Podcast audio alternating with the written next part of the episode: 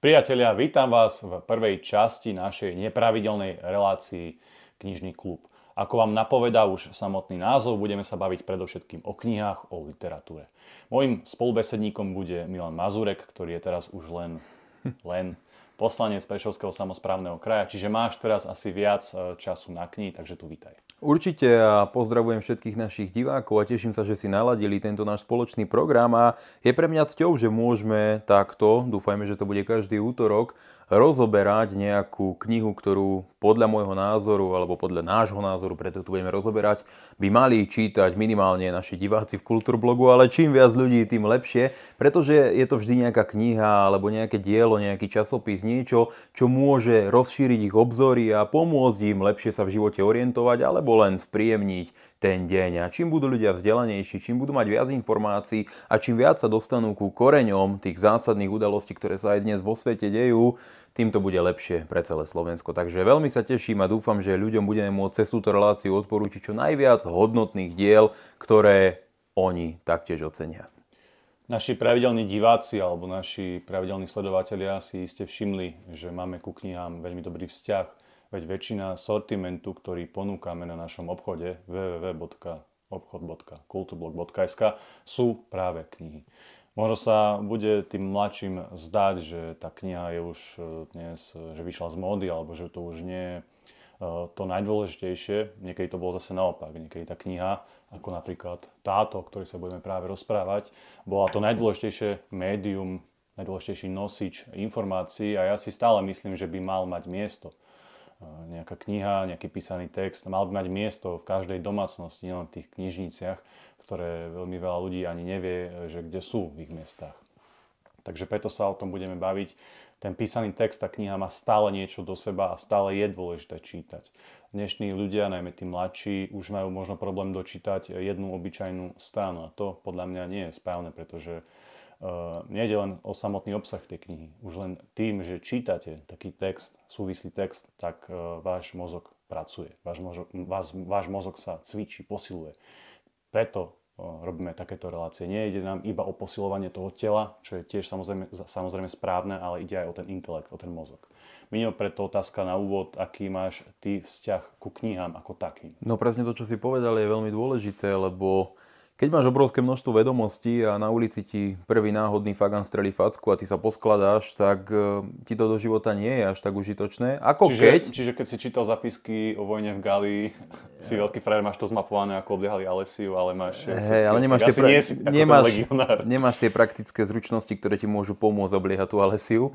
Ale podstatné je, že v tom živote sa to musí doplňať. Tí starí Gréci vedeli, prečo majú nastavený ten režim kalokagatie a prečo to tlačia do detí. Pretože chceli, aby boli fyzicky silné, fyzicky zdravé, aby boli schopné chrániť svoju vlast, svoj mestský štát, svoju rodinu, jednoducho svoje hodnoty ale zároveň vedeli, že keď budú mať, e, nazvime to, partiu veľmi silných, veľmi agresívnych a možno aj veľmi svalnatých jedincov, ktorí budú ale tupí, povedzme si na rovinu, pretože nebudú mať vedomosti, nebudú vedieť počítať, nebudú vedieť čítať, nebudú vedieť a nebudú poznať proste tie grécké dejiny, tých gréckých filozofov, tie grécké hodnoty, tých gréckých básnikov a to obrovské množstvo kultúrneho dedičstva, ktorý si práve v tých Gréci v tej dobe zanechali, tak to nebudú plnohodnotní občania a nebudú vedieť robiť tie správne rozhodnutia preto, aby ten štát, ten národ proste prosperoval. A preto je tu ten doplnok. To znamená, na jednej strane je dôležité byť fyzicky zdravý a to cvičenie je maximálny základ. Ja nehovorím ľuďom, aby všetci boli kulturisti a neviem niečo podobné, ale aby sa hýbali, aby športovali, pretože šport a pohyb je tým najlepším možným spôsobom, akým môžete predísť do budúcna všetkým tým aktuálnym civilizačným neduhom, či hovoríme o obezite, cukrovke, ale aj raku rakovine a podobne. Jednoducho ten šport, pohyb a zdravý životný štýl vás zásadným spôsobom posunie v živote k hodnotnejšiemu životu a k zdravšiemu životu. No ale potom je tu tá druhá stránka veci, o ktorej práve hovoríme, že vy potrebujete na to, aby ste v živote robili správne rozhodnutia, ale aby ste ten život mohli prežiť na nejakej väčšej, hodnotnejšej úrovni, vedomosti, vzdelanie a nejaký ten aj kultúrny, duchovný prežitok. A práve knihy sú jedinečný a úžasný spôsob, ktorý v dnešnej dobe bohužiaľ upadá, ako si hovoril hlavne u tých mladých ľudí, a pritom majú obrovský potenciál pozdvihnúť úroveň toho človeka. A keď sa človek tým ideálom dostane úplne, to znamená, že pracuje na svojom telesnom, ale aj duševnom zdraví, pracuje na svojom fyzickom a intelektuálnom rozvoji, tak tá hodnota života ide neskutočným spôsobom dopredu.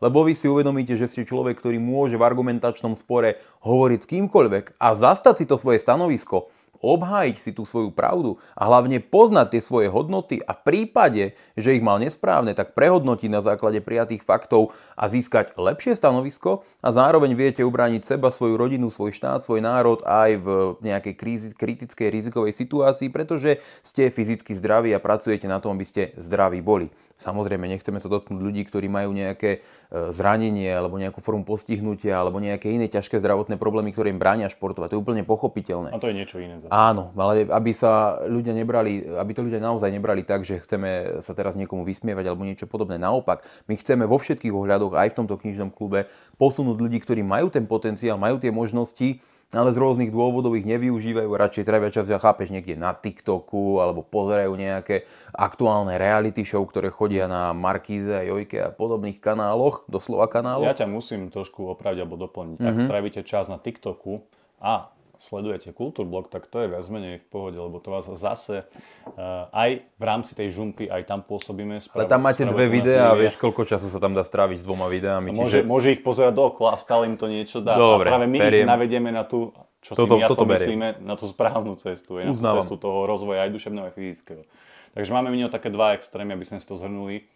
Máš chlapca, ktorý e, je veľmi inteligentný, má vysoké IQ, má doktorát z nejakých technických vied, je špičkový ITčkár ale nevie urobiť ani dva kliky. Pri prvej fyzickej konfrontácii s niekým sa jednoducho zložiť, zosype a nie je schopný obrániť nielenže svoju rodinu, ktorú nemá, lebo je fyzicky odpudivý, ale ani seba. No, ale to je jeden si... extrém. Druhý extrém je, keď máš napríklad 140 kg, máš 2 metre, ale nemáš žiadne kritické myslenie. O, zmanipuluje ťa prvý predajca nejakých hrncov proste a si v tom živote dezorientovaný a stratený. To sú dva extrémy, ktoré naozaj nechceme.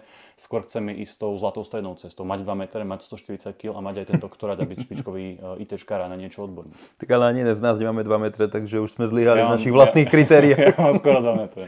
Jasné, Nie, bez 18 cm. Musíš vyzerať, ako keby si mal 2 metre a 140 kg, hej. Aspoň teda opticky musíš David, robiť taký dojem. mal by si tú kameru dať bližšie, nech mu splníš jeho požiadavku. Mal by som si dať uh, ešte menšie číslo košele. Dobre. Môžeš si požičať Davidov rolár. tak to už by som nedal ani na nohu. By si bol ako ten Howard z uh, teórie veľkého tresku. To je ten extrém toho intelektuála, ktorý je ale fyzicky absolútne neschopný. Dobre, poďme teda ku knihám.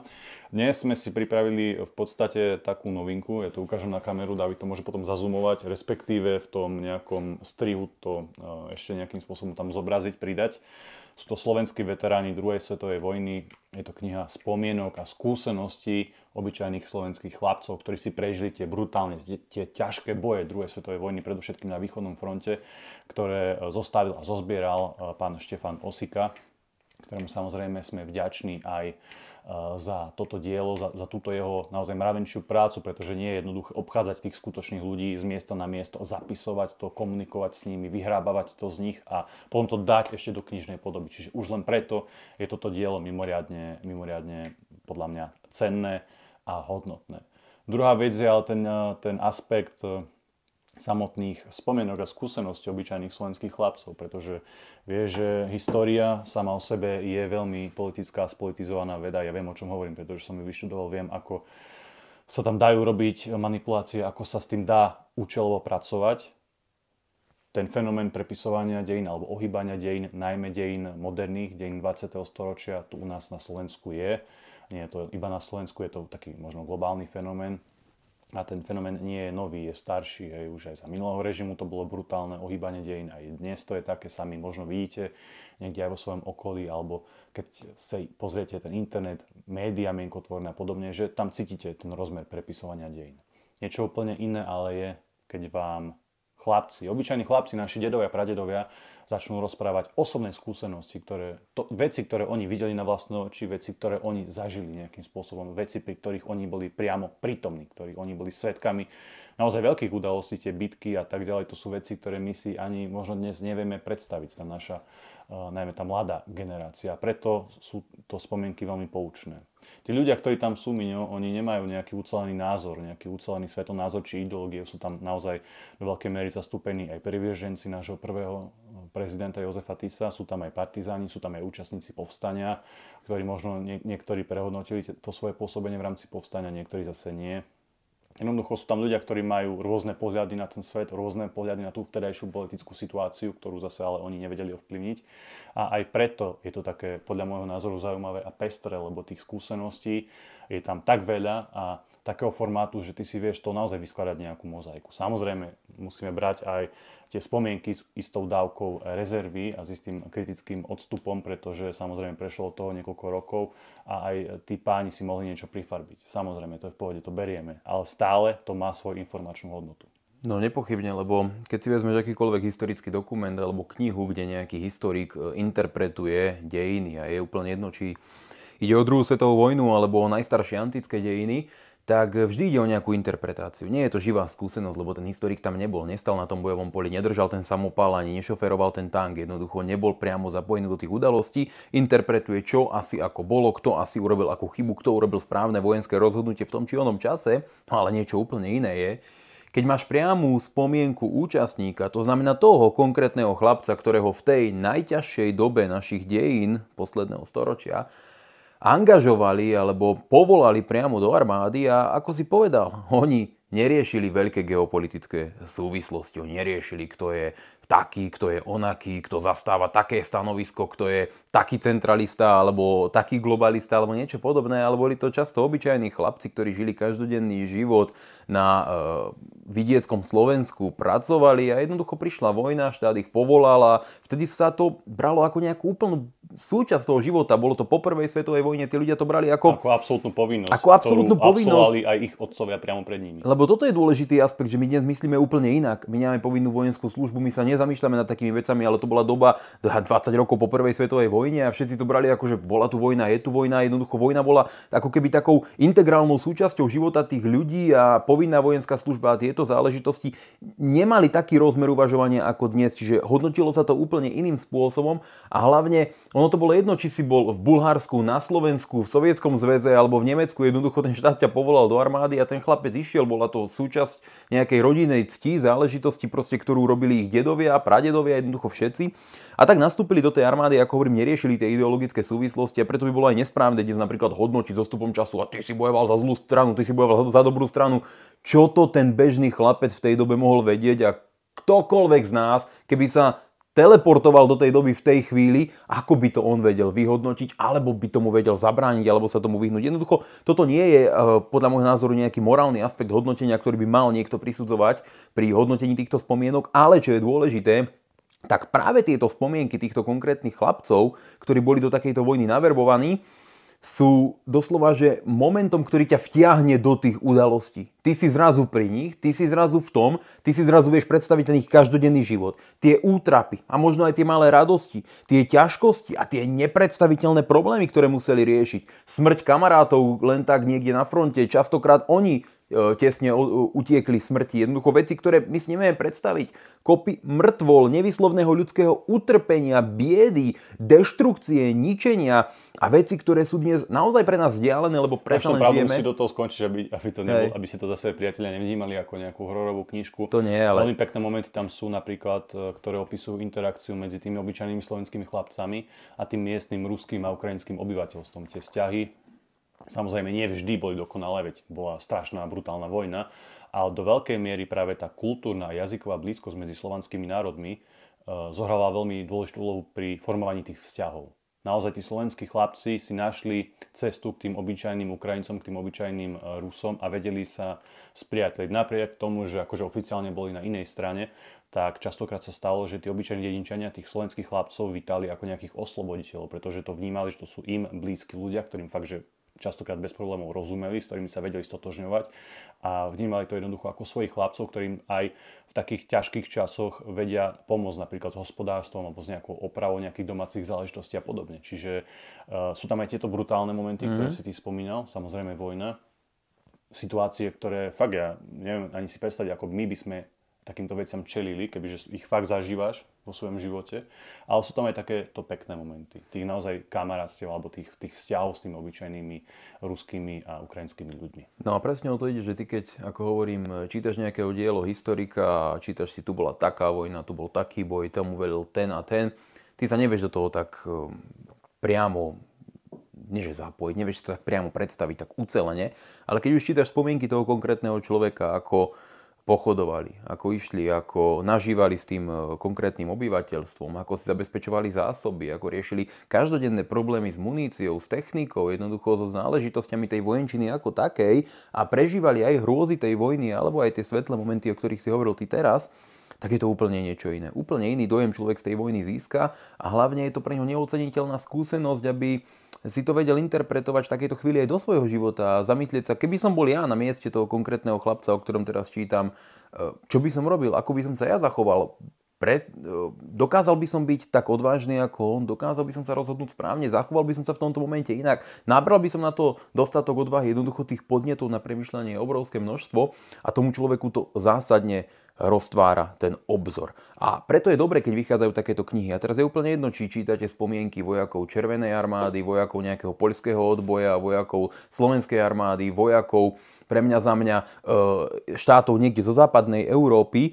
Dôležité je uchovať tieto spomienky, pretože táto doba zásadne formovala aj to, čo sa deje dnes, pretože množstva tých e, udalostí po druhej svetovej vojny vyformovali to, ako bude Európa vyzerať a je preto nesmierne dôležité nestratiť tú historickú pamäť a neurobiť tie chyby, ako sme ich urobili v minulosti. To znamená napríklad sa vyhnúť tomu nezmyselnému bratovražednému konfliktu, kedy Európan sa zabíjal s Európanom úplne bezdôvodne, hlavne z pozície tých obyčajných ľudí, ktorí vôbec tým ideologickým pohnutkám a geopolitickým mocenským ambíciám najvyšších a najmocnejších vôbec nerozumeli, ale vraždili sa práve oni, nie tí, ktorí boli na čele tej pyramídy a neurobiť tú chybu opätovne, nenaletieť týmto veciam a nestať sa opäť len e, nejakou súčasťou mlinčeku na meso v hre mocných a nezažiť znovu tie, tie krivdy aj tie smutné udalosti, o ktorých práve popisujú takéto knihy. Čiže každému, ja môžem ako naozaj čo sľubne odporúčať, ak si chce rozšíriť tieto obzory a poznať tieto veci a poznať